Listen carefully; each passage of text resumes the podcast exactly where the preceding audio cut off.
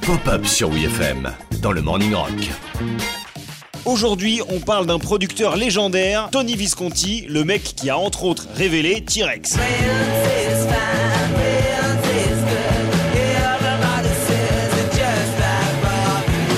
D'ailleurs, un de leurs plus gros singles, Get It On, a été enregistré un peu à l'arrache à Los Angeles pendant une très courte tournée de T-Rex aux USA. C'était juste après un court passage dans la grosse pomme, séjour durant lequel le chanteur de T-Rex n'avait de cesse de bramer J'ai vu New York, New York, USA. Bref, dans sa chambre d'hôtel de Los Angeles, Mark Bolan gratouille un morceau inspiré par le riff du Little Queenie de Chuck Berry. I got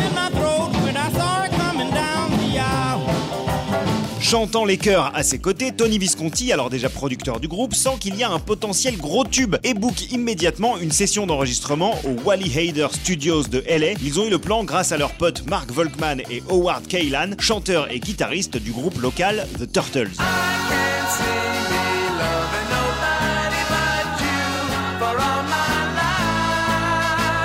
Cette camaraderie donne d'ailleurs lieu à un featuring dont peu connaissent l'existence puisque Volkman et Kaylan des Turtles sont donc les deux voix des chœurs de On de T-Rex. Et les paroles qu'on entend Mark Bolan chanter sur la sortie du morceau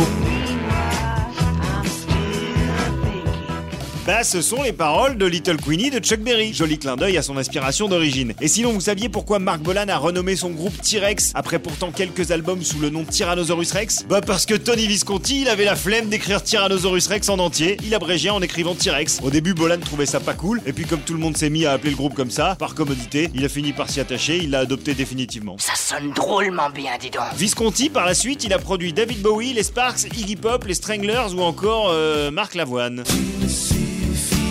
Oui, bah justement, ça suffit Hein. Y a pas marqué Chéri FM sur mon front là, si? Bon.